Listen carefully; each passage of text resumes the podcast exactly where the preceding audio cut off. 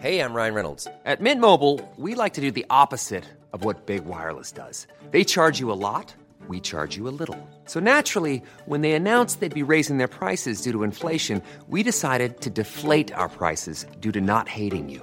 That's right. We're cutting the price of Mint Unlimited from $30 a month to just $15 a month. Give it a try at mintmobile.com slash switch. $45 upfront for three months plus taxes and fees. Promo rate for new customers for limited time. Unlimited more than 40 gigabytes per month. Slows. Full terms at mintmobile.com.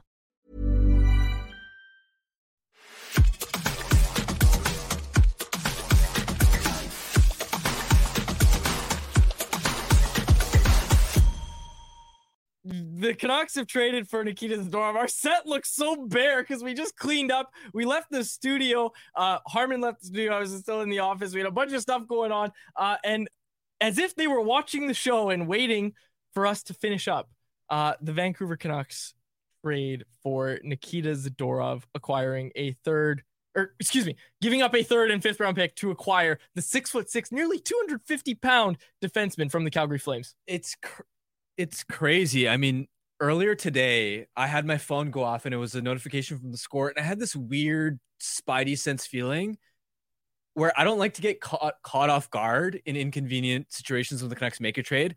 And I'm like, "Ah, I really hope they didn't trade for Zadorov. And it wasn't that. It was some other notification. I think it was uh, Corey Perry making a statement. And then sure enough, a few hours later, the actual notif- the another notification pops in that they've traded for Zadorov. So funny how timing works that way. Yeah, I mean, honestly, he cost less than I thought. A Mhm. third and a fifth round pick is a reasonable price to pay for the Vancouver Canucks. He's going to be a significant upgrade.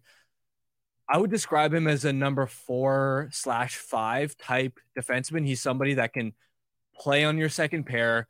If you have a loaded blue line, is probably a third pair piece like he was in Calgary. Zadorov's a really interesting player because, as you alluded to, he's massive, he's physical, but he also skates really well for his size. Mhm. So sometimes you'll see him carrying the puck, whether it's in transition or in the offensive zone, and he'll show more pop than you'd expect, right? Because a lot of times when when a defenseman is that big and that physical, people immediately go, "Oh, he's got to be a big lumbering shutdown guy that can't really move." But this guy has legit offensive touch. Uh, he's also driven positive defensive metrics. He is prone to the to the quote unquote big mistake Mhm. sometimes. So whether it's turnovers or an occasional uh, defensive miscue in terms of his positioning, so that's a reason why in some of his previous stops he hasn't been leaned on as a full time top four defenseman. But for this blue line, he's going to be a legit upgrade. And the other angle that I find interesting about this is that when Soucy comes back, the Canucks will now will now have Hughes, Zadorov, Cole, and Soucy. So now one of those lefties will presumably move to the right side, which I find interesting because in training camp, the coaching staff seemed reluctant to shift whether it was Cole or Soucy, one of those lefties to the right side. They seem to have a preference of lefty righty pairs. And I think this shows to me as as well that at least one component of it has to be that the coaching staff must be comfortable that once Soucy returns, that you can shift one of those guys to the right side because Zadorov can also play the right side. He's a left shot, but Mhm. he's got experience there. So does Cole. So does Soucy. So so at least you have multiple options in terms of even when Soucy returns and you've got all, all four lefties healthy, that it's not just you're leaning on one guy as okay, this is our one bet to then shift over to the right side and hopefully he can stick. You've got multiple options, uh, which allows you to be flexible in your combinations and the different experiments you run. But in in the interim, with how heavy the workload was on Hughes, Hronek, Cole, Myers, I think this is um I think this is huge. A third and a fifth. People in the YouTube live chat are saying, How did the Canucks pay that little for Nikita Zadorov? All the things we were hearing from the insiders and you know everything about the trade being driven up and the conversations you and I were having on this show. Subscribe to the YouTube channel if you're new. A lot of new people in the show right now. Subscribe to the YouTube channel, like the video. The conversations you and I had been having, Harman, were if you're Calgary, you're not going to make a trade unless it's a sure win for you, right? You're a new GM. Why are you making this trade unless it's a sure win for you? I don't think this is a win for the Calgary Flames. Yeah, I think devil's advocate would say that you could look at Luke Schenn, for instance, Mhm. who went for a third round pick uh, last um, last trade deadline, and considering Shen was playing in a top four role, could that be you know a, mar- uh, a fair trade comparable for uh, Zadorov? But certainly when people were citing that before this trade happened, I thought that was on the lower end. I, figured that if you had to pull the trigger on, on this type of trade this far in advance of the deadline, I thought the cost might be somewhere in the neighborhood of a second round pick, especially because in previous trade deadlines, sometimes for these big defensemen, the price can be really high. I mean, Jeremy Lauzon, for instance, went for, I believe, a second round pick uh, to from Seattle to Nashville. So yeah, a third round pick uh, and a fifth that uh, that came in a bit below what I anticipated, especially being this far in advance of uh, the trade deadline. Uh, the Canucks blue line now. A week ago, we were talking about Mark Friedman, Noah Juulsen, uh, Akito Hirose all being in the lineup at the same time. Two of those guys being in the lineup at the same time. Right now, you're looking at a first pairing of Quinn Hughes, Philip Hronek, uh, for our purposes, Ian Cole, Nikita Zadorov. Zadorov's played four games on the right side for Calgary, is what I saw on Twitter. No clue if that's true. Um, so I'll parrot it on the show. Cole Zadorov is your second pair. You've got Myers, and then you've got one of a guy like Friedman, um, Irwin, Juulsen, whoever is going to be there until Carson Soucy gets healthy. Not to mention Ethan Bear. Harman, my question for you do the Canucks still sign Ethan Bear even with this acquisition of Nikita Zadorov? It's a really good question. I haven't had a chance to really think about that because the trade just happened and I'm mapping out all, all these different possibilities. One thing I will say is when you were sort of m- mentioning Cole and Zadorov together, I almost wonder if until the Canucks get another lefty back, if coaching staff might just keep Zadorov on the left side.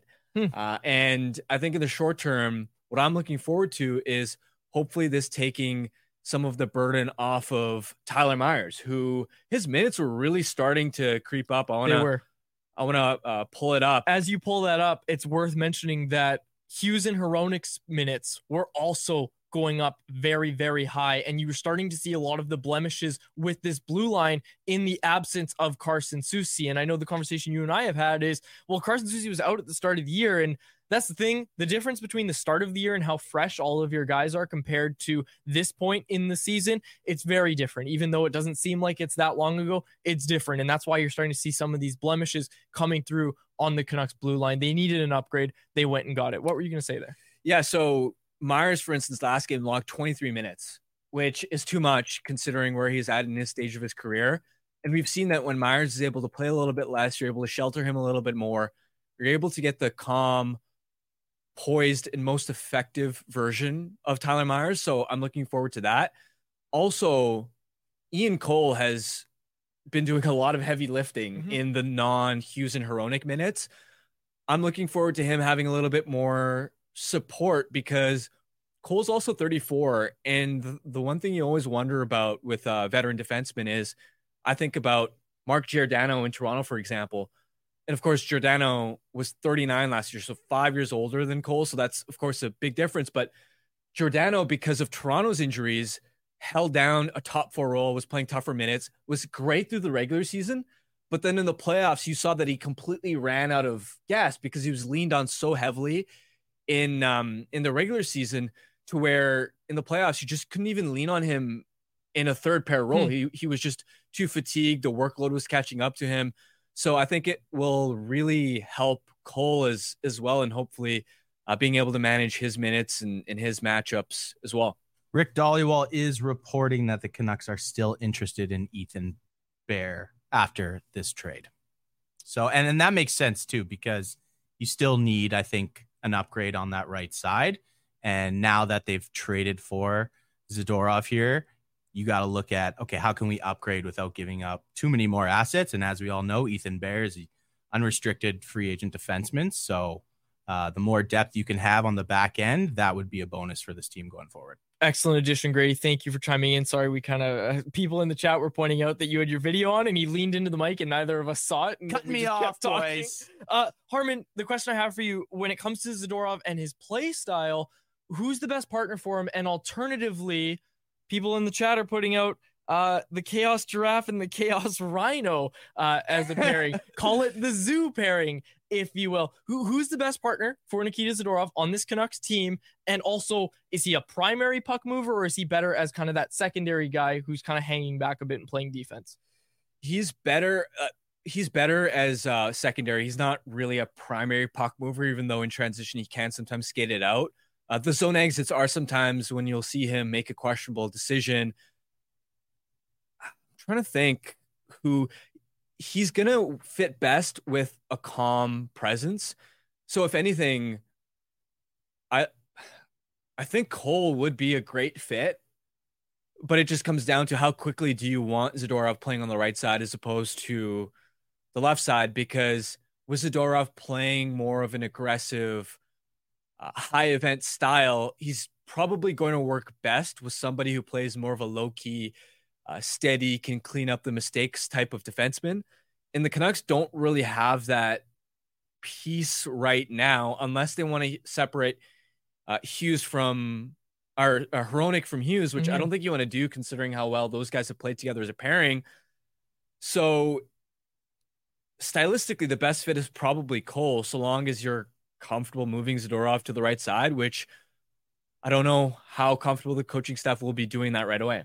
Canucks are facing the Vegas Golden Knights tonight. A lot of people in the chat asking, we don't anticipate that he's going to be in the lineup tonight. That's just not how life works in the National Hockey League. This guy just found out he's traded. He's not going to be in the lineup tonight. He, he's not going to be yeah. per Rick Dhaliwal. there you go, Dhaliwal. Uh, beautiful. Thank you, Ricky. Yeah. So he is not going to be in the lineup tonight. Uh, we anticipate he'll be in for the Vancouver Canucks next game. If you want a bit of a game preview, just to plug our show, because we have over 500 listeners right now, live viewers on the YouTube live show, the most we've any had by a very wide margin. Uh, we had a really good episode earlier today. That'll be out on your favorite podcast. Is it out yet, Grady? You, are I'm working guy. on. I'm working on. Okay. Uh, we should note though, next game is against the Calgary Flames mm-hmm. in Calgary.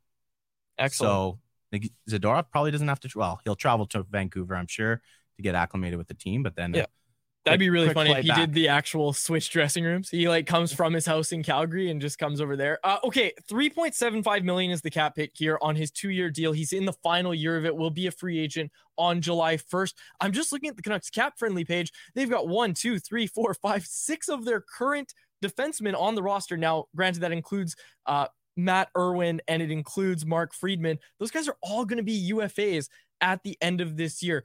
Do you think the Canucks are going to be in a position to re-sign Nikita Zadorov in free agency? And I know it's probably too soon to start speculating that, but what's your gut feeling? It's going to depend on the fit because Zadorov, as you alluded to, the type of contract that he's going to demand, he's going to be paid close to close to the market value of a legit top four defenseman. So you have to be confident that he is that rather than just, for instance, in Calgary, he was more of a third pair defenseman. So you have to figure out is this a guy that can uh, hang in a second pair role on a good team?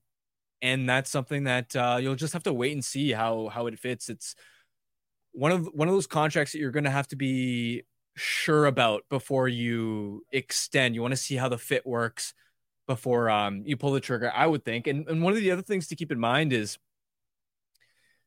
I like the fit of Zadorov overall. I think he's going to be a significant upgrade. One thing that the team as a whole is going to have to be mindful of is that this Canucks blue line now has a lot of defensemen that take a, a high volume of penalties. So I'd pulled the, pulled this up a couple of uh, weeks ago, looking at since the 2021 season which NHL defensemen put their team shorthanded most often. So this is looking at penalty penalty differential. How many penalties do you take compared to how you uh, how many you draw?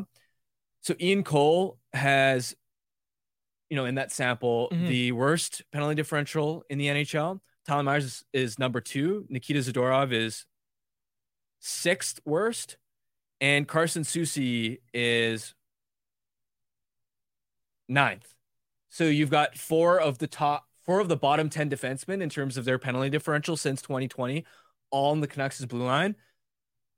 That means the forwards are going to have to be especially disciplined about not taking those offensive zone penalties that we saw against Seattle, for instance, mm-hmm. because this is a blue line that will probably, if history continues to repeat itself, uh, will be in a shorthanded position shorthanded positions often. And considering that I'm still not feeling totally confident in the Canucks' penalty kill, uh, despite it clearly improving from last season, uh, you don't want to be testing that too often. So that's something that team wide for the forwards is discipline. That needs to be something that you really have to be mindful of. Close to 600 live viewers. Oh, over 600 now. We just crossed 600 as I said that. This is crazy, folks. Uh, thank you to everybody who's tuning in here. Uh, I want to get to the chat as much as I can because people have a lot of good points.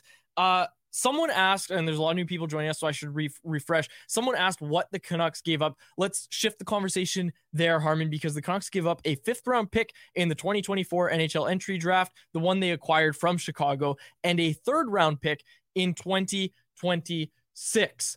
My question to you, and this is a question I would ask Chris Faber because he probably knows about the 2026 draft class, or he, he would have if he was still on the show.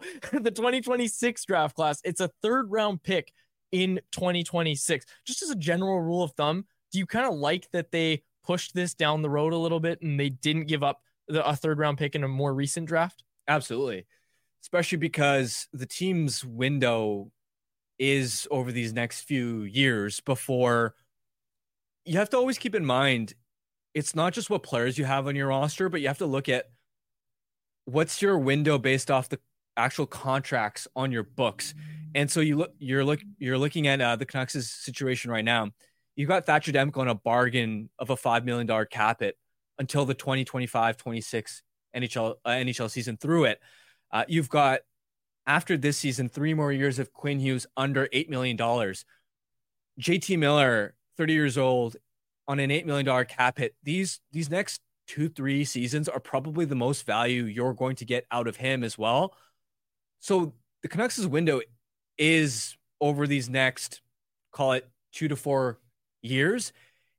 And as a result, I'm not too worried about a 2026 third round pick. Whereas, let's say you do have uh, a 2024 third round pick.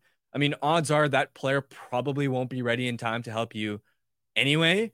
But who knows if you somehow get lucky and, and that prospect ends up developing ahead of schedule, maybe he can hit towards the tail end of uh, of your contention window. Whereas the player that you're drafting in 2026, by the time they actually develop and could be NHL ready, is probably 20, 29 or something like that. At which point the Canucks are presumably in you know a totally different era potentially. We've got people in the chat saying uh, we've got some "We Are Gold Stars" flying around in the chat. Uh, obviously, that phrase from Nikita Zadorov's agent. Uh, how many clients do they have now of Assistant GM. Yeah, Dan AGM Milstein. Dan Milstein.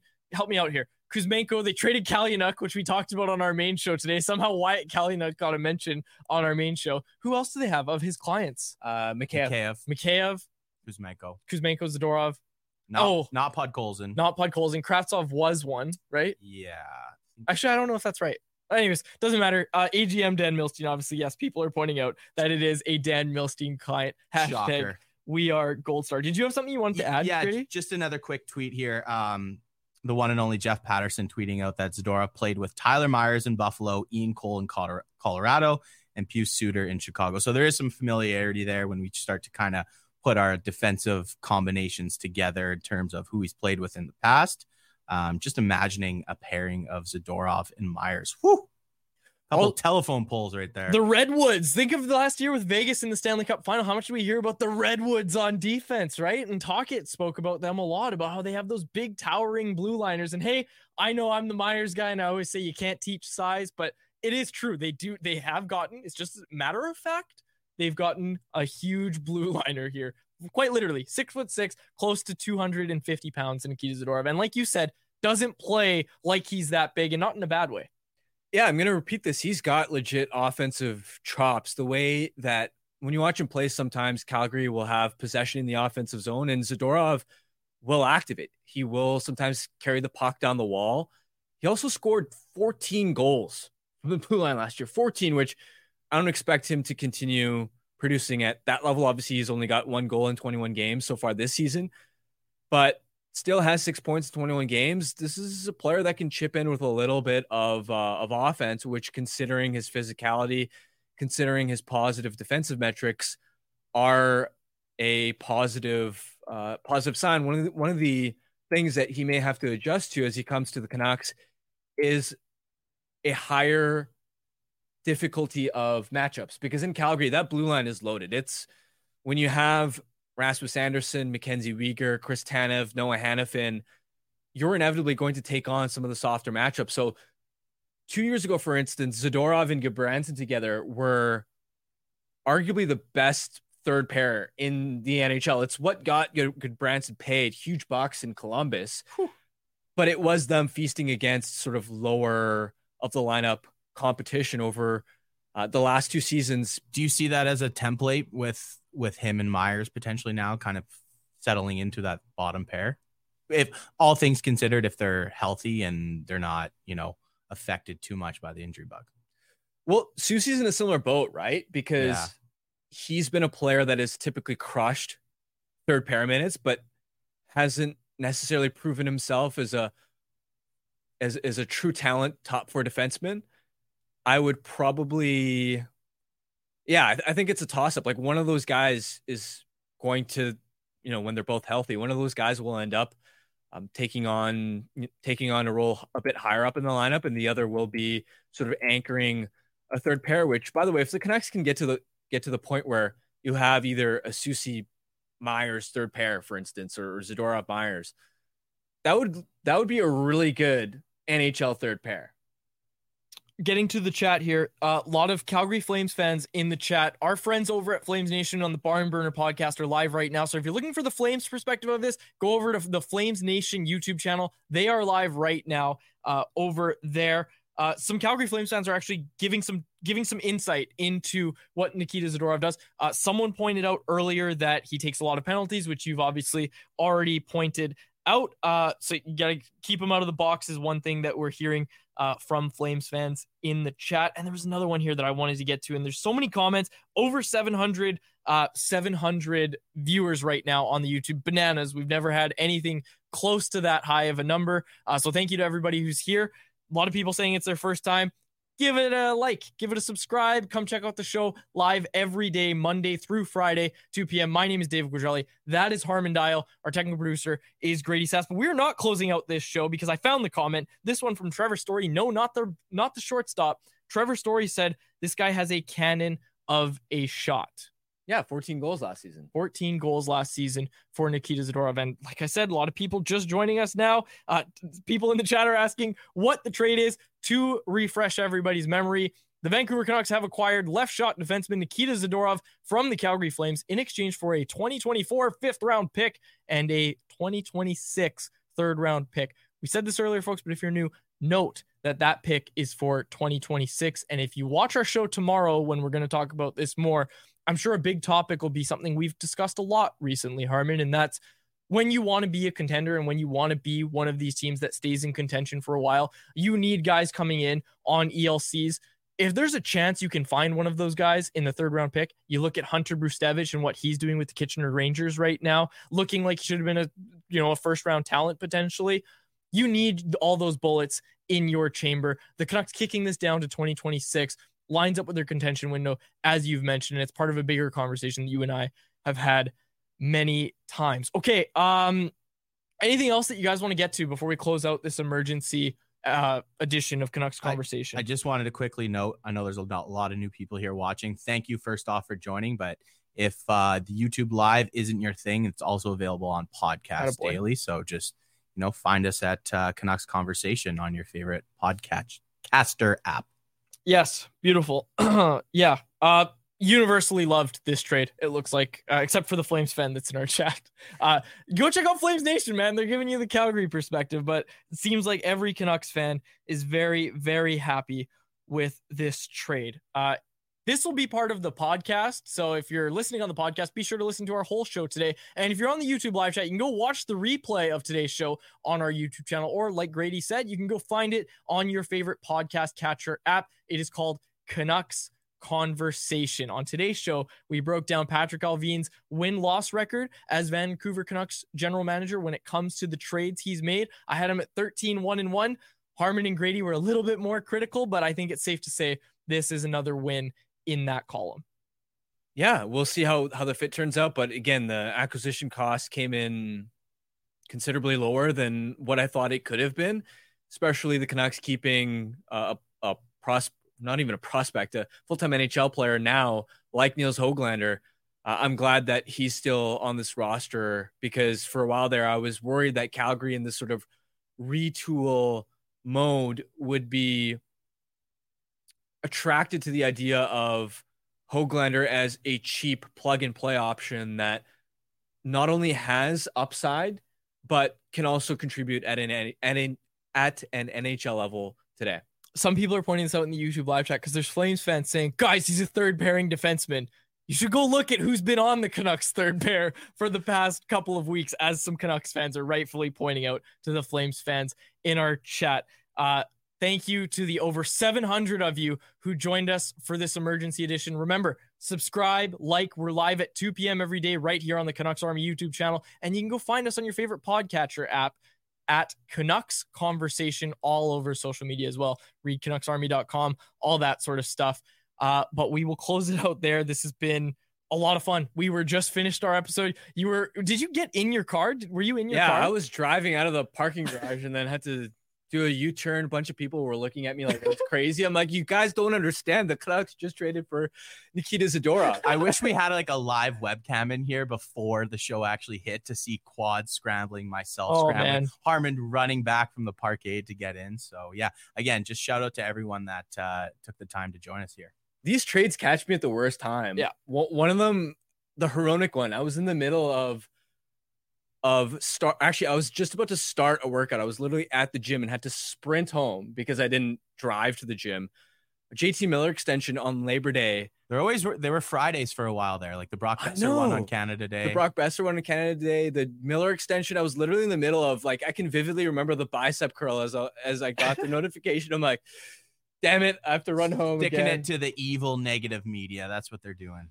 Ah, okay. Well, like I said, thank you to everybody who joined us for this episode. We are going to sign off. We've done an entire podcast. There's a game tonight. We got to get home. We still have duties to do before the game actually starts. So we'll sign off for there. We'll be back right tomorrow. If you if you want more of this, come back tomorrow 2 p.m. on Friday. We will be live. We'll be breaking down tonight's game between the Vancouver Canucks and the Vegas Golden Knights, and of course, we will break down this trade further. Before now, we are signing off. For my co-host Harman Dayal and our technical producer Grady Sas, my name is David Quadrelli. Thank you so much for listening to another episode of the Canucks Conversation. Flexibility is great. That's why there's yoga. Flexibility for your insurance coverage is great too. That's why there's United Healthcare Insurance Plans. Underwritten by Golden Rule Insurance Company, United Healthcare Insurance Plans offer flexible, budget friendly coverage for medical, vision, dental, and more. One of these plans may be right for you if you're, say, between jobs, coming off your parents' plan, turning a side hustle into a full hustle, or even missed open enrollment. Want more flexibility? Find out more about United Healthcare Insurance Plans at uh1.com. Hello, Canucks fans, and welcome back to another episode of the Canucks Conversation brought to you by the great folks at Crown Royal. Generosity lives in the small things. It doesn't need money or an audience or even acknowledgement. It just needs a few good people. Crown Royal, Crown, everything. My name's Harman Dayal. With me, David Quadrelli, Grady Sas, the man at the controls, technical producer at the iconic Sheraton Wall Center. Oh, Did I nail that or what? was there any doubt? Was there ever any doubt that you would absolutely crush that? You did phenomenal. You did a great job. you know what? My first podcast when I was 18 or 19 years old, it used to be The called game, theory. That Yes. probably prepped me for this moment because I remember I had to record a mid-roll ad, Oh. and I think I spent an hour and at least eight or nine takes trying to nail it down. So all that practice was to prepare me for this moment. it paid off. It paid off because, like I said, you absolutely crushed that right off the top. I'm I'm very proud of you. I, I and hey, I threw the idea to you like five minutes before the show. I just said, hey, do you want to do an ad read? Do you want to do the intro because I do all the ad reads on the show? But you know, that's an easier one for Crown Royal. Our friends over at Crown Royal, you crushed it. You did awesome. I You think your great job. hosting gig is in jeopardy there. I know. I was just gonna say, I'm like, this is like art watching artificial intelligence taking your- taking your job. This is like me watching superior intelligence take my job. No, no. Anyways, uh, moving right past that, uh, the Vegas Golden Knights are in town to take on the Vancouver Canucks tonight. Tell your boy uh, Thomas Drance that it's for first in the Pacific. He should know that because I don't think he does. Yeah, that's the hill he's uh he's dying on. I mean, he's right in the sense that by points percentage, it's not really a battle for first in the Pacific because the Canucks have played uh, extra games, but that's not the hill I would die on. Yeah, like shut up, it. nerd. You know what I mean? Like that's what I Okay, come I wouldn't say. Don't say that about my boy Drance. That's what people in the chat say about us. But come on, I, I, okay, he is correct. This is what I, this is what I'll say about it. He is correct that it is points percentage, but he's flat out incorrect that it's not for first in the Pacific. Whoever wins this game will be at first place in the Pacific when you look at the NHL standings. If you go sort it by points percentage, which sure, that's probably the best way to evaluate where everything's at right now. LA's still got to win those games. LA's still got to go out and win those games to get to first in the Pacific. And the Canucks, if they're there, that means they've won those games. That's all I'll say. either way, it's going to be a really fun matchup. I feel like for a long time with this start, Canucks fans have been looking at it as this is a great start, but we'd love to see our team tested against the best competition in the NHL. Uh, Colorado was sort of seen as a measuring stick game. Vegas will be seen as one as well. Golden Knights as well. This is a good time to be catching them. They've been uh, losing quite a few games over the last eight games or so. So you're not catching them at a point where they're firing in all skill- cylinders. They've been scuffling. Actually, probably the record in recent times has been a little bit worse than the Canucks, who haven't uh, been on the best footing either.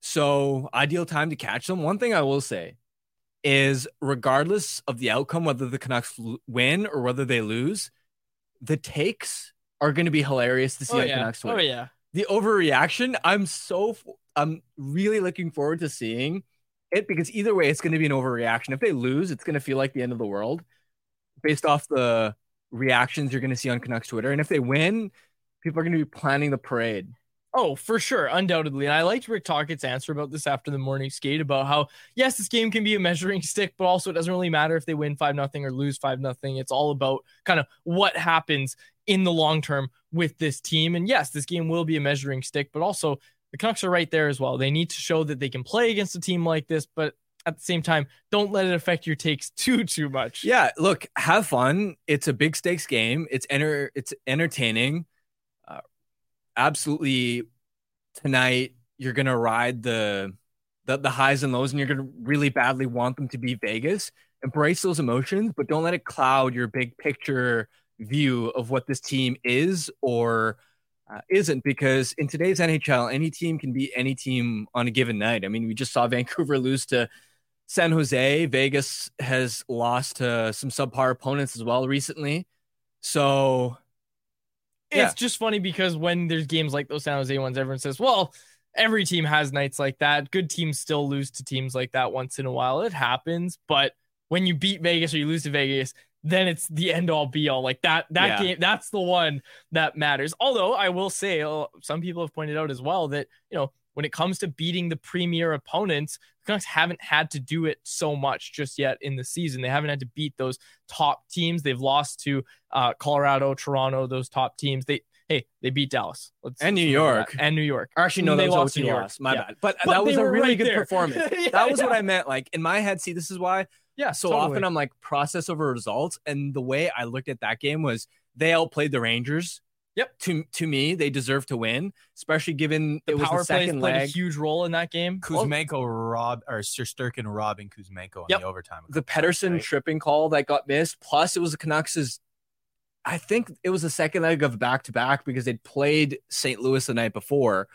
Uh, either way, I just rem- remembered that is that's a really good showing against the top team, even though they didn't get the extra point. Yeah, and even the Toronto game, similar, right? Like we like the process in that Toronto game. So just something I'm pointing out that yeah, they haven't had the results yet against those top teams. So I'm sure some fans out there would love to see them actually get a result against the top team. Get your anyone else's in early today, folks. We're going to be joined at 2:15 by Abbotsford Canucks forward Aidan McDonough, friend of the show. He's been on the show quite a few times. Uh, he will be joining us at 2.15. We're going to get into a lot. Uh, everybody on Abbotsford's growing a cookie duster, so I'm, I'm curious to see what his looks like because he was notably left out of the promotional tweet that the Abbotsford Canucks posted. He, I don't know if he grew a mustache for November, uh, Movember, I should say. We will see when he joins us in a matter of moments. But first, we want to get to anyone else very early in the show because, as anticipated and we've talked about on recent shows, we're going to be getting to Patrik Allvin's trade record. Uh, we have all done it. We, the three of us, and we haven't shared each other's answers. We're going to look at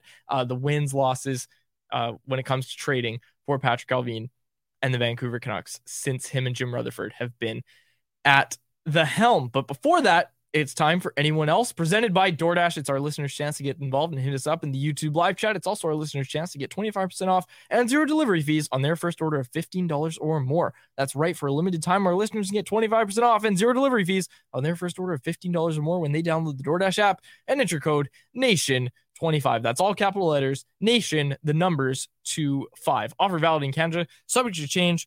Terms do apply. Anyone else from Sam Ross? How's Bert?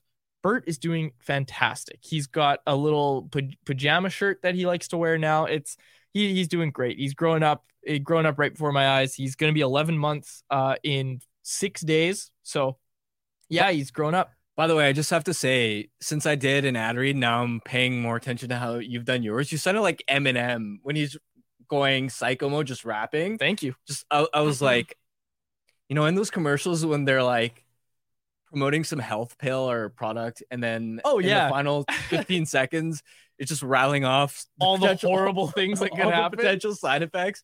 Uh, it was like that, and I was like, that's pretty clean, pretty impressive. Yeah, this product may cause internal bleeding, and then they just yeah. go off. It, you know, I've always wondered, and I, I feel like there must be a law. I don't know, maybe there's not a law against it, but I always wondered if they speed those up in like post production, or if those people are actually speaking that fast on the advertisement because I wonder, like, I wonder if I could. Do you know what I mean? I wonder what my top speed is. Let's find out. Anyone else interested in what my top speed is? Because I am. Here we go. Let's do this one. It's time for anyone else presented by DoorDash. So listeners a chance to get involved and hit us up in the YouTube live chat. And it's also our listeners chance to get 25% off and zero delivery fees in their first order of $15 or more. That's right. For a limited time, our listeners get 25% off and zero delivery fees in their first order of $15 or more when they download the DoorDash app and enter code NATION25. Offer valid and cash so change terms apply. Holy crap. that was actually like when Eminem raps and you're like, you can barely tell what he's saying, but you know that he's actually nailing it. Thank you. I didn't know you had that type of range. I didn't either. I just kind of went with it. Wow, I, I was feeling good about my intro and ad read off the top. I got now my I'm job like, back. I got my job, job back. Okay, now we got some actual actual anyone else is in here. This one from Jesse C. Vegas style of play versus Colorado. Which matchup is better for the Vancouver Canucks? Hmm, that's a really good question. I would say I don't think there's one that stands out in terms of being more favorable. I would say Vegas and how stingy they are defensively is not good for the Canucks because mm. they the Canucks, especially five on five, tend to uh, struggle especially recently, I think, generating those grade A quality chances.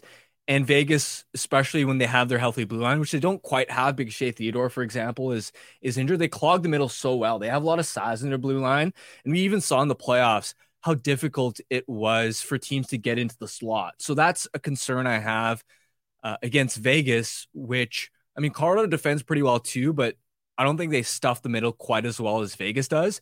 But the advantage Colorado has is they have game breaking speed that I don't think uh, Vegas has. The way MacKinnon and Rantanen can take a game over.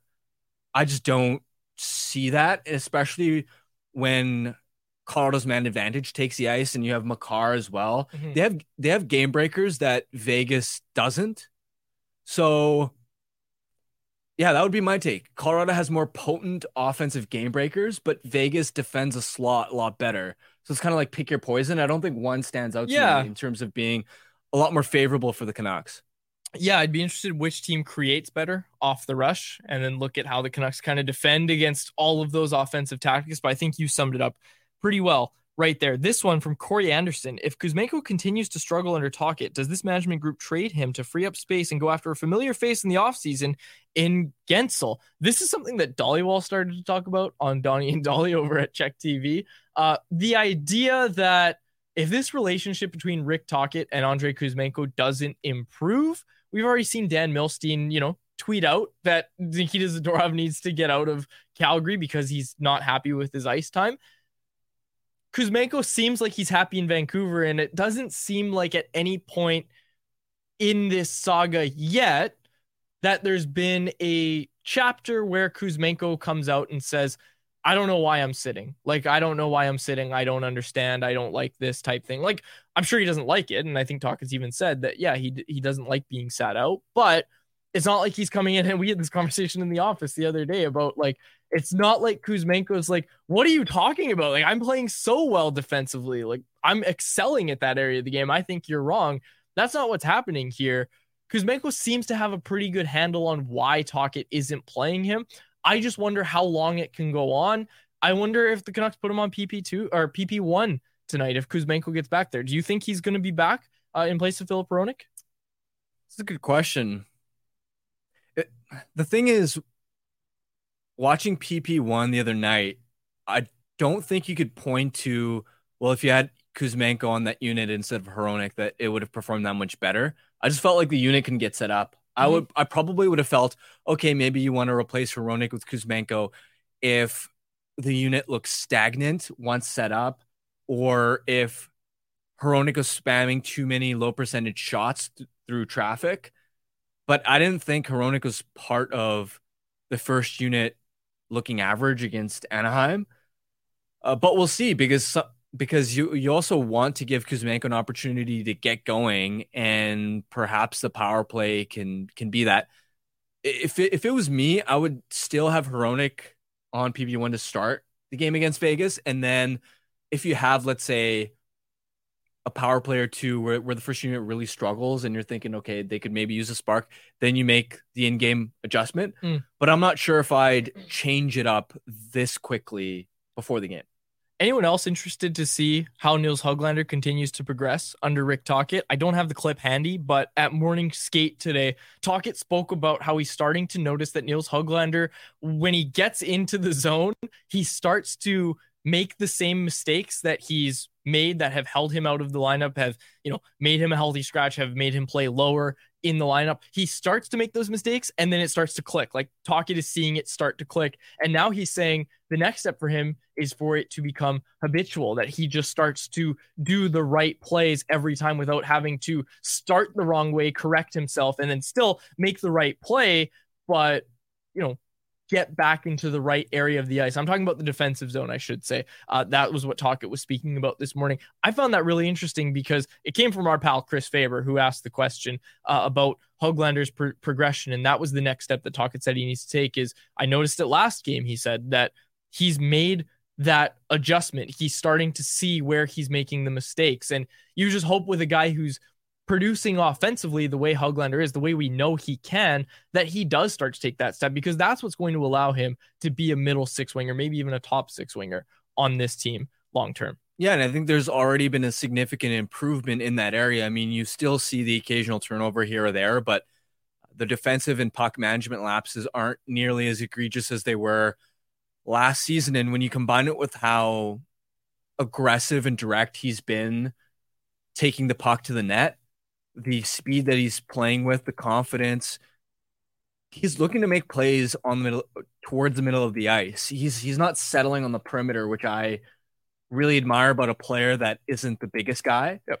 It's a sustainable way of creating offense as opposed to you're looking to make high skill plays from the perimeter. You need to execute these difficult east west passes to be effective.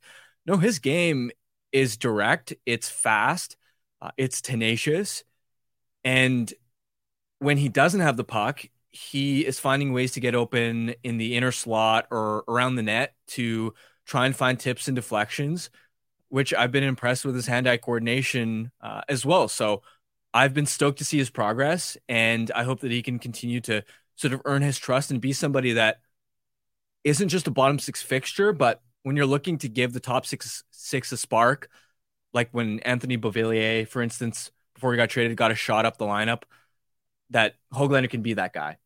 Okay, uh, Grady hasn't anyone else for us before we get to Aidan McDonough here. Um, it's specific with the Vegas Vancouver matchup that we're going to see tonight in the goal crease because that's fitting for Grady. So, Grady, what did you have for us here? It's Kevin Woodley's uh, analytics from Clearsight looking at the top goal saved above expected numbers. And the first and second guys leading those statistics are Thatcher Demko and Adin Hill, which will all but likely be the starting goaltending matchup tonight. So, not saying to bet the under, but we could see a battle of two great goaltenders going toe to toe. And perhaps down the line in 2025 at the next international, um, you know, World Cup of Hockey or whatever they want to brand it, does Adin Hill perhaps get into Team Canada's crease? We all know that there's a lack of talent in the goaltending uh, depths in Canada here, and Thatcher Demko is going to be right there with you know Jake Oettinger, uh, Connor Hellebuyck, yep. John Gibson. So yeah, interesting tweet pointed out by uh, Woodley here. Fifteen point one one goals saved above expected. Yeah, Thatcher Demko has been dynamite. Uh, on top of Adin Hill, go look at his trade history. It, it's really interesting. Like you look at what he was traded for, and uh, you have to think all those teams are just like, damn it, damn it, this guy. We traded this guy for what? What did we give up for this guy? Uh, anyways, uh, let's bring him in. Aidan McDonough uh, from the Abbotsford Canucks, who joins us now. We have Aidan. Oh, we'll get him in a sec. There he is. Aidan, you got the cookie duster going. Who's got the best mustache on the team? um, I mean, mine's probably the darkest, probably the thickest. I don't know. We got a lot of good guys. Uh, Wolanin's got a good one. John Stevens has a nice thick one. Uh, Chase Wouters can get the uh, handlebars going. So we got some good mustaches. I did I see correctly that you were held out of the promotional tweet for November from the Abbotsford Canucks? Like, did they not put you in there? Because I was, I was, I was saying at the top of the show, I was curious if you even grew a mustache from November because they chose not to put you in it. Yeah, I was held out. Um, I missed, I missed the the photo op, but I actually they threw me in a story after the fact, so Good. I didn't get in there. But I was kind of like a, a pity invite, but I got in there. Uh, Aidan, I wanted to ask you. It's obviously been you know last several months a whirlwind for you, signing with the Canucks, uh, getting your cameo with the team down the stretch. Going back to last season when you had your six games uh, with the big club, what was your welcome to the NHL moment where you're on the ice or, or maybe even off the ice and you're thinking, wow, I can't believe I'm in the NHL?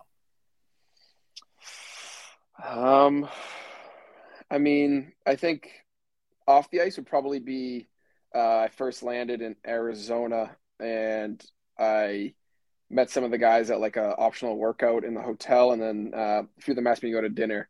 Um, so I went to dinner with like five or six of the older guys, um, and that was pretty surreal. Just kind of hopping off the plane and, and, getting dinner with some of those guys. Really nice of them to, you know, to you know treat me like that and you know be welcoming and um, you know ask me a bunch of questions at dinner and get to know them. So that was that was pretty special. That was probably like a oh wow, like this is you know it was obviously a really nice restaurant somewhere that I normally probably wouldn't be eating um, in college. Um, and then on the ice, probably playing uh, Calgary at home, just a big team, um, physical, like some big guys, Zadorov, Tanev, like some big guys that um, I was kind of like, okay, this is definitely a step up from from what I'm used to. Aidan, from the playing like Friday, Saturday, generally in the NCAA, what's the adjustment been like to the everyday grind in professional hockey? Yeah, it's a good question. It's definitely a lot different. I think um, you kind of have to be a bit more methodical on how you go about things. I think in college you can get uh, away with, you know, maybe you know Monday, Tuesday. You're kind of, you know, you're going, you're you're you're actually you're pushing yourself every day. I think I learned that as I got older and kind of had my routine down. But and then okay, maybe Wednesday, Thursday, you kind of dial it in and, and tighten it up and get get thinking about that game Friday. But here um, you know, we had a really busy October. I think 11 games in you know October, 12 maybe. So it was you kind of have to be on top of it every single day, um, and you have to prepare your body a lot better. Um, you have to be sharp every day because um, you know, especially myself, I'm I'm I'm new. I'm improving myself every day, and I can't afford to have you know a day where you know I don't have my foot on the gas pedal and I'm kind of just going through the motion. So I think it's more about just being a pro every single day and learning how to take care of your body because I think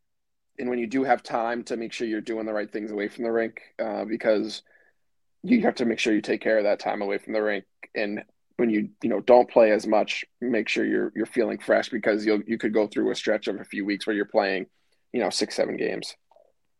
We know you have a great release on your shot. We know you have great offensive instincts in terms of getting open in and around the slot.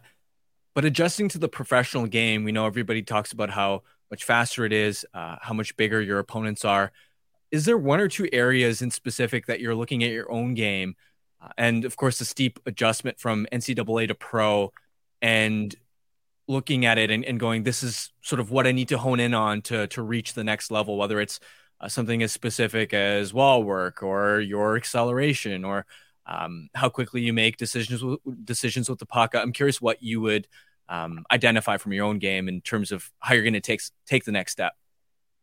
Yeah, I think there's um, there's a lot. I think like I think you come into, or at least for me, I came into professional hockey thinking that you know you know a lot about the game and you know you can you had success at the at the earlier level so when you get here you're just going to be able to kind of do the same things that you've been doing and it's it's largely different i think um you know there's a lot of things like you know the wall work the d zone structure um being hard on battles um being better below the dots in the offensive zone uh, making sure pucks get behind their defense and get in. I think um, there's pros and cons to to staying for four years and developing, and I think I think I I'm, I wouldn't I wouldn't change it, but I think I could have developed some, you know, I had some leash with my coach in terms of if I turn a puck over, or, you know, if I kind of don't back check as hard, or you know maybe don't sprint out of the zone, then you know I'm probably still going to go over the boards that next shift, uh, and you know nothing's really going to happen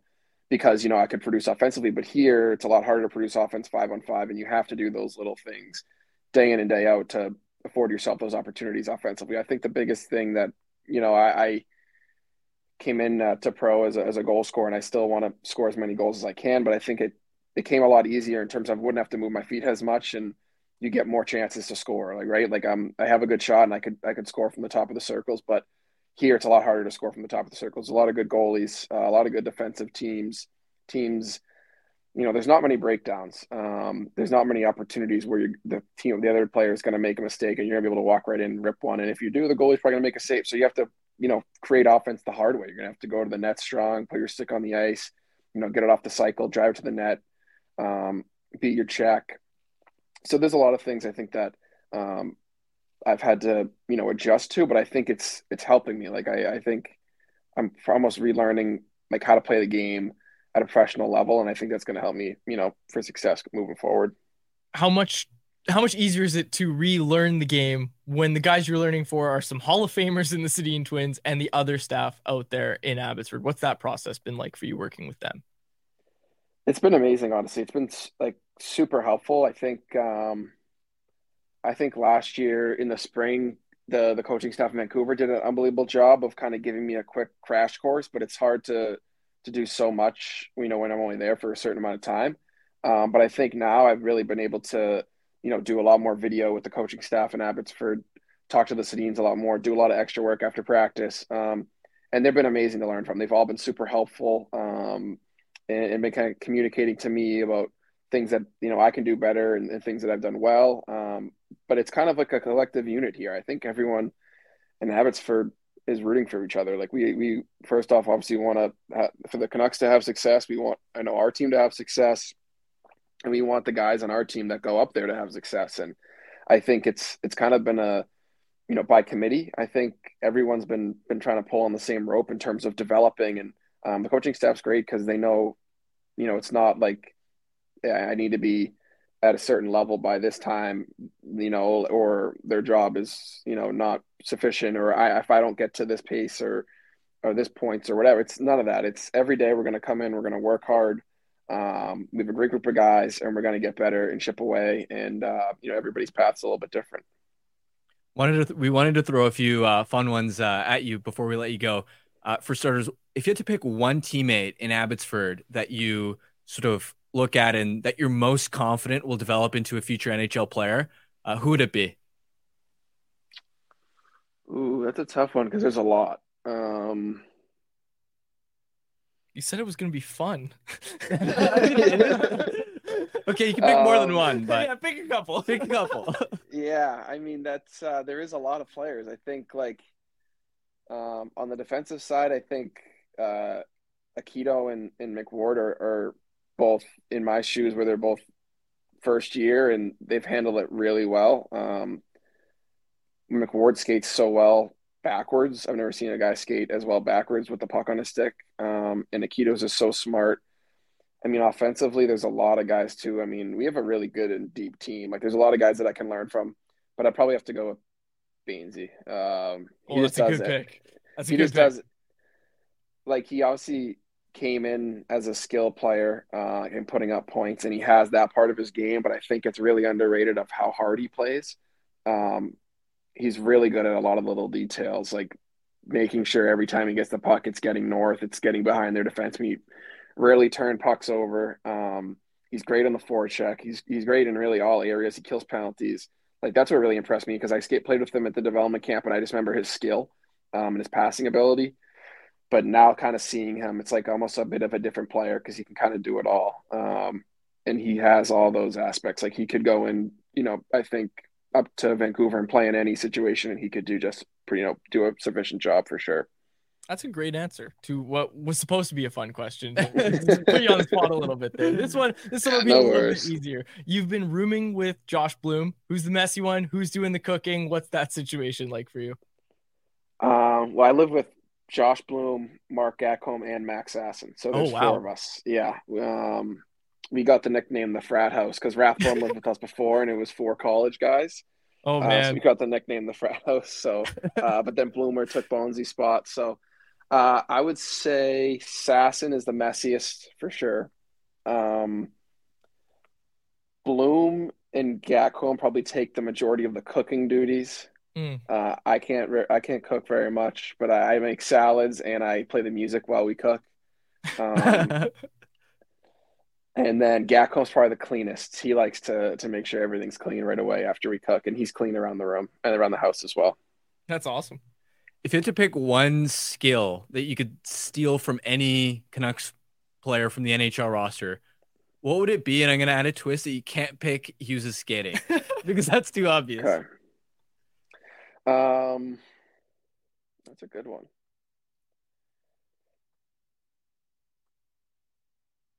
Maybe probably like someone like Hoglander or like Lafferty skating because those guys can they can fly. Hoggy's really quick, Yeah. um, and really agile, and Lafferty's really good. Like north south can fly. So maybe one of their two skating uh, abilities because those guys can both scoot.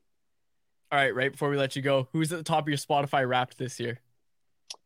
Oh, I had a crazy one. I think it was like I had like Morgan Wallen and like Drake and uh maybe like Noah Kahan and then um like maybe like Lil Durk or like something like that. I I have I kind of I'm all over the place with music. I uh I like kind of everything. Uh, you know, I, I like to listen to a lot of different stuff, but those guys, I think those couple, couple of rappers and a couple of country guys.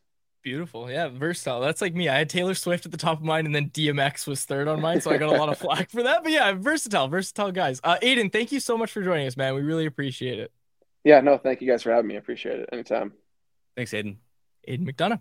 Uh, forward with the Abbotsford Canucks, friend of the show. Man, I, I, I want. I'm sure he's not keeping track, but I got to try to figure out how many times he's been on the show because his his good friend Jack Rathbone h- held the record for most appearances on Canucks Convo by a non-media member, of course. Uh, Rathbone had been on the show like six times. Really? Six times. Dude, Jack, you, you text Jack Rathbone and you say, hey, man, like, you want to come on the show? Yep, I'm game. Absolutely. Always game. Jack Rathbone came on, I think, twice during the pandemic, during COVID. And hey, speaking of Jack Rathbone, good guy. Everybody knows that. When we held that Warzone game to raise money for, uh, uh, oh man, Dave Nordum, a Canucks fan dealing with cancer, we raised money for him for his GoFundMe. Jack Rathbone not only he donated hundred dollars and the buy-in was five dollars for that game. Everybody had to donate five dollars. Jack Rathbone donated hundred dollars. I don't even think he played in the tournament. I think he paid for four of his friends from Boston to play in the tournament, and we just had these these four Boston guys in the tournament because Jack Rathbone paid for them to play because I think he wanted to, but he wasn't able to. And then Gaudette was in it. And anyways, um, good guys out there. Uh, That was so much fun. You might have was. to bring that back. I think my, Dude. my buddy Chris Nickel, shout out BC Conquer, yeah, won the thing. So It yeah, was- that was a lot of fun. it was so hard. Great cause too. Yeah, it was so hard to put together. I was putting it together. Like I still lived with my mom at the time. Like I was in my I was in my bedroom, like my childhood bedroom, playing on my 32 inch TV. like I was organizing all of this, and everybody in the house was under instructions not to use the internet because this game couldn't Oh, crash. And yeah. I was wired up, and oh man, that was a remember the co- stressful time. The comms chat. I don't know. There was like a gym betting joke in there, and everyone went ballistic. I- It was like the I- funniest thing. I actually had it muted because I was in a private fair party, and I think we may have no, we live streamed our game. So because we had uh, who's our teammate? We had Ryan Biech as our Oh, teammate at the time. It was The me, ringer. Faber and Ryan Biech was our, team. No our team.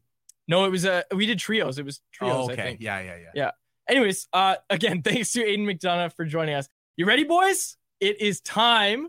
It's the moment we've all been waiting for. We are going to break down the win loss record on the trade market of Patrik Allvin. And we should say of Jim Rutherford and Patrik Allvin because Frank Seravalli was on the show last week, told us the story of how the Filip Hronek trade went down. And obviously, we know that Jim Rutherford was kind of at the forefront of that trade. He still gets final call in this.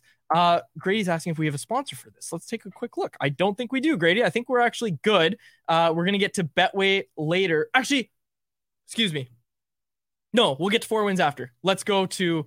Let's just get this done. Let's go to our win loss record of the Allvin trades. I who came up with this idea? Was it Grady? Grady, did you come up with this idea? C. Yes, it was me. It was a fantastic idea. And Harman and I were talking before, later in the year, maybe the summer, we can do the same with the Benning regime, right? We can do their free agent signings, both regimes free agent signings, and compare the win loss Lots record. of L's there. Yeah. But, anyways, let's get to it. Let's get to each trade that the Vancouver Canucks have made under Jim Rutherford and Patrik Allvin and see where we line up in terms of a win loss tie, toss up record.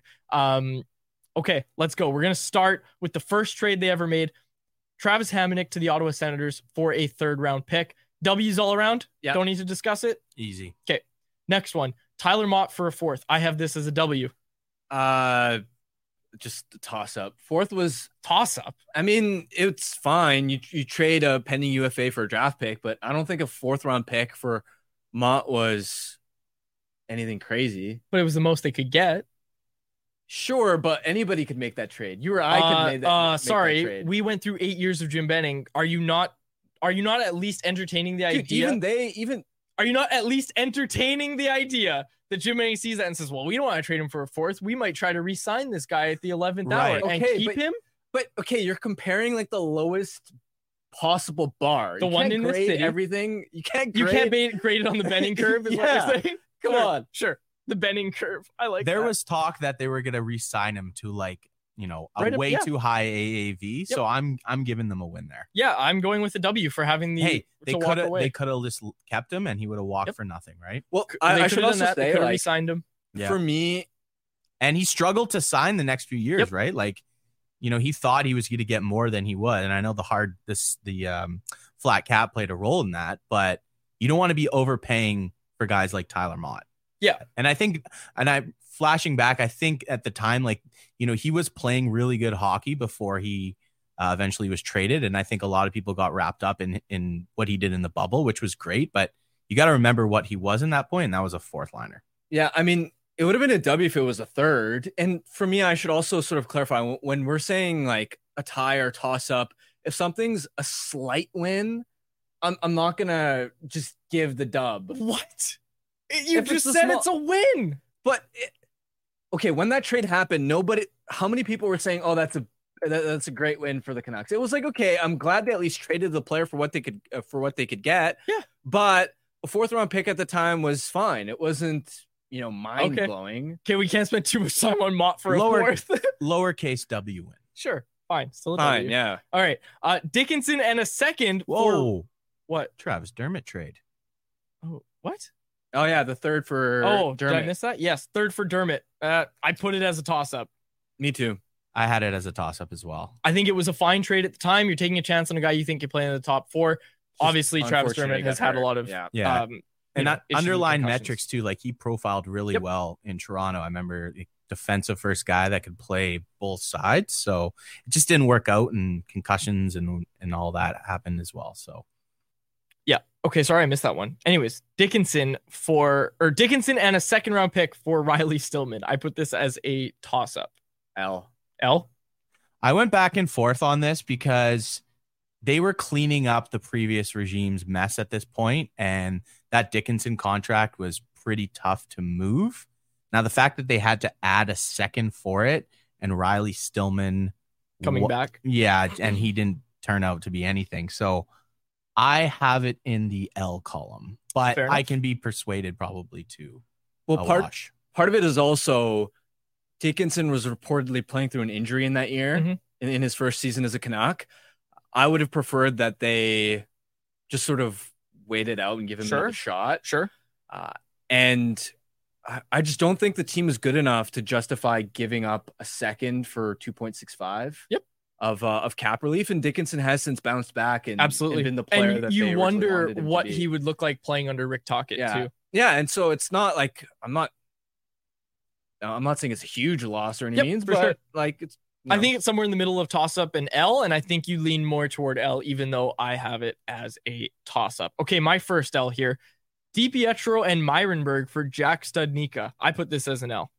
yes. Yeah, I'm an L too. Okay. And Yeah. my reasoning for it was that when the trade was made, the justification was, well, Myrenberg's uh, at least five years away. And then I'm like, okay, well, Boston's at the top of the standings. So why are they making that trade then? And it's because good teams, as I think the Canucks have learned, good teams continue to replenish their prospect cupboards. And I, I, I wonder if the regime itself regrets that based on what we've seen them do since.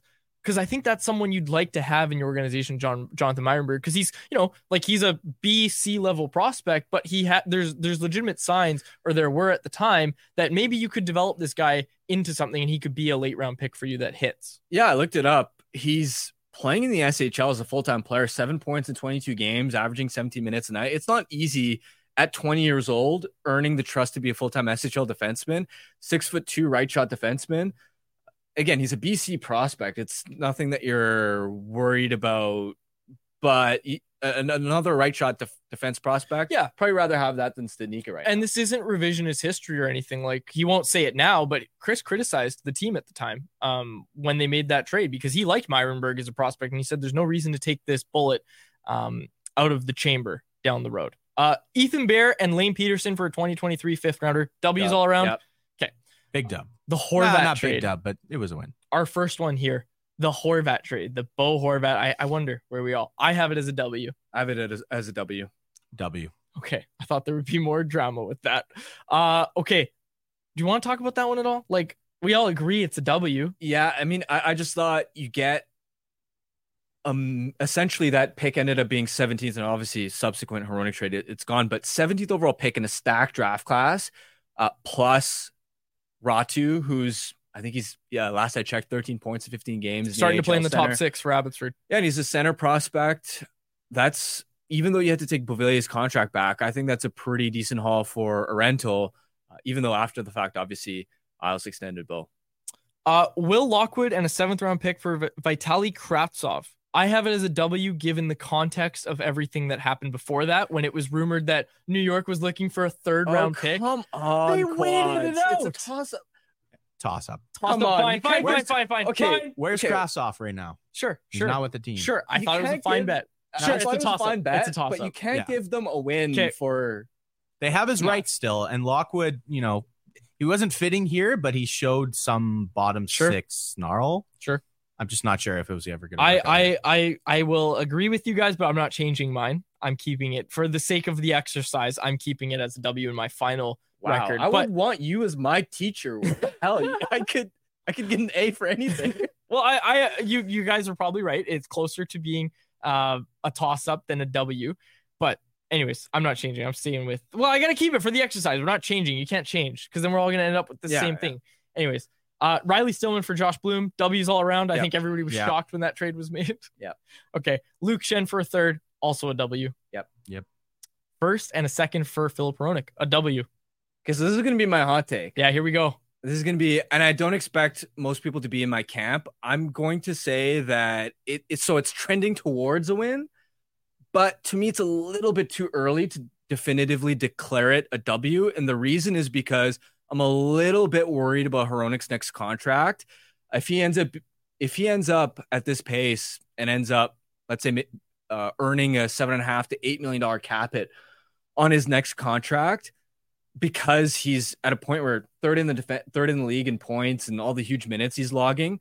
Um, concern I have is in Vancouver, we've only ever seen him next to Quinn Quinn Hughes, who isn't just the best defenseman in the league right now; he's the best player, period, in the NHL. Uh, and so, man, that type of contract would be a little bit worrying for me. Look, at this point, we know Hronek's a good player, but if he's, let's say, hypothetically a true talent, let's say six million dollar defenseman, but you're paying him a premium Yep. for that, then I mean, we'll see. The, the point I'm trying to make is it's trending towards a win, but I, I think time still needs to to play out and seeing his next contract and seeing if he can drive his own pair. Um, that's that's my thought process. Be- I think it's a win because similar to what you said about how you need to see what he looks like away from Quinn Hughes, and that's the question we get in almost every anyone else segment is how do you quantify what Filip Hronek's doing, but he's playing with Quinn Hughes? Like, how do you quantify that? And I think the simple answer is you really can't until Ethan Bear or whoever else comes that those two are split up. It's really hard to quantify what Filip Hronek looks like by himself. He looks fine as a power play two quarterback, right? Like he looks fine doing that. But do you want to pay a power play two quarterback 8.5 million? No, you want to pay a guy who is successfully driving a top four pairing that kind of money. And you know he's also going to be capable to step into the role that Quinn Hughes steps out of if he goes down with an injury. Like that's who you want to pay. You want to pay your stars, as Corey Anderson And- said in the chat. Well, yeah, to like I hear what you're saying, Harm, but the fact that they now have to pay him a premium is a good thing because it showed he's actually performing exceeding expectations. I totally agree about like you know Hughes potentially carrying him, but let's not forget like adding right shot, you know, two way defenseman is probably the hardest premium to find in the league. Yep. At the time, sure, it was a hefty price, but like you can't argue with the performance this year. He's, you know, done, I think, better than pretty much anyone's expected. And the fact that you have to pay him at some point, like that, that to me tells me, okay, well, the trade was actually good here.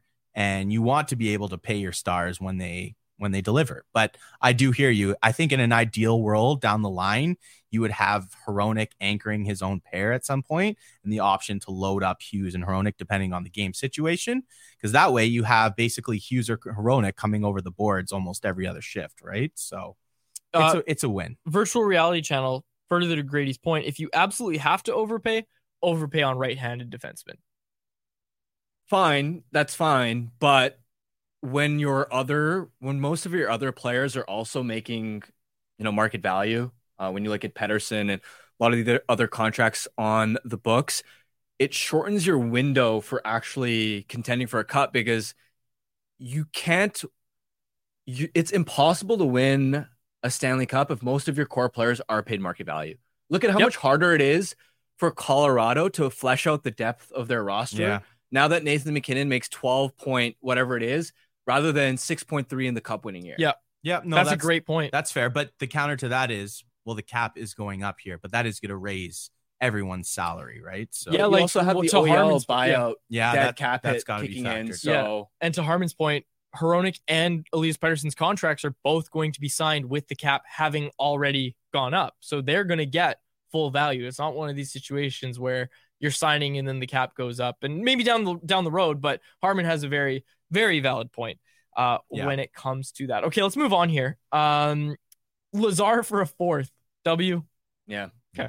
Uh Pearson and a third for Casey DeSmith. Well, you skipped over Wyatt, Wyatt Right. Kalynuk for future considerations. To the Rangers. Yeah, man. That's Come Okay. on, how do you not remember? Sorry, that? guy. I I knew that trade happened. Are we? Do you guys want to It's a talk about that? No, it's a wash. okay, great. Uh, yeah, I didn't even include it in the in my overall record. Uh, okay, Pearson and a third for Casey DeSmith. Harman, you start. Swin. Yeah, it's a win. Yeah, it's a win. Okay. Thought that'd be more fun. Uh, fifth for Sam Lafferty, W. W. Easy. W. Uh, Jack Rathbone, Karel Plasek for Mark Friedman and Ty Glover, W. W. Dub. And finally, Anthony Beauvillier for a fifth round pick, a W. W. Mm-hmm. Okay, so my overall record. Do you guys have yours tallied up? I I tallied up. didn't. I do, but I think I screwed the math up. Go tally it up. Both of you tally it up. I'll kill us some time. Okay. okay. My overall record is 13, 1, and 1. Yeah, you For- also gave them credit. Yep. for- Maybe maybe it should be 13, 1, and 2. They have had one L, and the one L that they had that we all agreed on, I would just like to point out, was pretty insignificant. It was Mike DiPietro and Jonathan Myrenberg for Jack Studnicka. That's I the mean- only L we all agreed on. The only one. Yeah, but Grady and I agreed on the Dickinson one being an L two. Sure. Sure. Also a rather insignificant trade. I have 11, 2, and 5 for myself, but I'm not sure. Once once Quad set his record there, and then I re- I remembered that he was forgetting trades. I- I'm just thrown for a loop right here. Someone's gonna have to go back and fact check for me. There's no way you had five toss ups. You didn't. Like I know that for sure. Your record is much closer to mine, Grady. I have two L's, so Yep. we can work backwards. yeah, you had you had the Dickinson as an L and DiPietro. Studnicka, Yeah, yeah. exactly. Okay, I don't know if I did the math right on this, but I believe Come I on, have math guy. First time he's ever said that. uh, ten wins, two losses, and five toss ups. Five toss. What are your toss ups? Go through. Tell me your toss up. Uh, Kalynuk for future consideration. To- you toss up. Are you gonna give them a win for that? No, you don't have to give. We didn't even count it. Take it off. It doesn't count. Okay, fine. but it's a trade. You said every trade. Okay, fine. You really gonna toss up? What do you want me to give them? I A guess W a toss up. Sure, I guess it's a Oh toss wow, up. Harm. future considerations, man. That's, so that's a insignificant. huge win. But you said every trade. Okay, fine. You were the one yesterday that said You're every right. trade. You're right. You're right. Um, so that's I had that as a toss up. I had um the third for Dermott as a toss up. Mm. Um, I had Motte for the fourth. Oh yeah, I guess my record would be 13, 1, and 2 because I also had Dermott as a toss up. I just forgot to write it down. Um, I had Lockwood and uh, a seventh for Kravtsov. I had that as a W. exactly. Like, how is that a W? It was at the time when the trade was made. Yeah, Like, that was process-wise, I universally it. praised. but you can't. Yeah, but you can't give them a W. And let- people for the are- result. yeah. Let's be clear here. There is some trades here that like the story is still Sure. being written. Uh, and then the Hronek one, it's trending towards a W, but for me, just to see how the contract plays out, Oh god. Okay. it's You're right. Yeah, you had your reasons. I won't. I won't uh, disparage you too much. you have much. to look beyond this season. That's that's my only point. And again, I know it's a hot take. I don't expect most people to agree with me, but Mhm. in as much as I hate to talk about contracts and cap and fitting fitting everything under um so that you're actually a contender, like Mhm. those things They matter. matter. They do matter. You're right. Cody Severson in the chat calling Stillman for Bloom an L. How is that an L, Cody? That's a W. Just trolling. We all had that. you moved off what 1.5 million in cap. Yeah. Yeah that's a win alone. Yeah, the fact they didn't have to give anything up to get rid of Riley Stillman. Good point though by Cody in the Hamonic trade. The third they got back was to draft DP Elias Pettersson. Yep, exactly. Okay, uh, I think we're all good here. I think we figured it out. Great, great job, boys. That segment was great. We're gonna do it again with the Benning regime at some point. We'll do it some point, maybe the bye week that the Canucks have. I think January they have their bye week, so not that far away. We'll do the Benning regime. Save your records, boys. Remember to save them. We'll compare them uh, with the Benning regime, and then we'll do free agent signings somewhere down the line. But for now, it's time for our Light the Lamp contest brought to you by our friends over at Four Winds Brewing. Where is it here? There it is. Vancouver is playing Vegas tonight, and we want to know who's going to score the first goal for Vancouver. If you nail it, you could win a $25 gift card to the Four Winds Tap Room located at 72nd and River Road in Delta. Enter by following us on social media. Keep an eye out for today's show clip and comment who you think will light the lamp and score the first goal tonight. Winners will be contacted directly. Check us out at Canucks Army or at Canucks Convo on Twitter, at CanucksArmy.com on Instagram, and Canucks Army on Facebook. And make sure you ask about Four Winds Light Light Lager at your local liquor store or have some delivered to your front door through the online shop at fourwindsbrewing.ca. Predictions tonight, Harman. Who scores the first goal? I'm not very good at these predictions. Nils Hoglander. I'll go Quinn Hughes. Big game battle for uh, the top of the Pacific. Quinn's gonna step up. Grady. Mm, Hoglander. Nice. I like it. Okay. Uh, go check out our friends over at Four Winds Brewing. All right, right before we close out, time for the Betway bet of the day brought to you by our friends over at Betway. Keeping it simple tonight, folks. Keeping it simple. If it ain't broke, don't fix it. Quinn Hughes He's going back to the well. over two and a half total shots on goal tonight against the Vegas Golden Knights. Minus 138 odds means a $10 bet will return you 1727 over on Betway. Must be 19 plus play. If you choose to play, please play responsibly. Grady, you pointed out on Twitter today that the Canucks are the favorite in this game. And if I read your tweet correctly, this is the first time in the history of Yeah. the Vegas Golden Knights that the Canucks are the favorite to beat them. Vegas is 7 0 and 2 in their existence at Rogers and Arena, which means the Canucks have never actually won in regulation on home ice against Vegas. And yes, they are the favorite for the first time tonight in this matchup on home ice. Interesting. Yeah. We'll see if they get it done, and we'll be back to talk about it tomorrow. You want to close out the show? Your call. No. Okay. For my co-host Harman Dayal, my name is Dave Quadrelli, and our technical producer, Grady Sas, I should have said. Our thanks again to Aidan McDonough for joining us on today's episode. Now I can say it. My name is Dave Quadrelli. Thank you so much for listening to another episode of The Canucks Conversation. Canucks Conversation with Harman and Quads every weekday at 2 p.m. Be sure to check it out on the Canucks Army YouTube channel. And if you missed it, go check it out on your favorite podcast catcher app.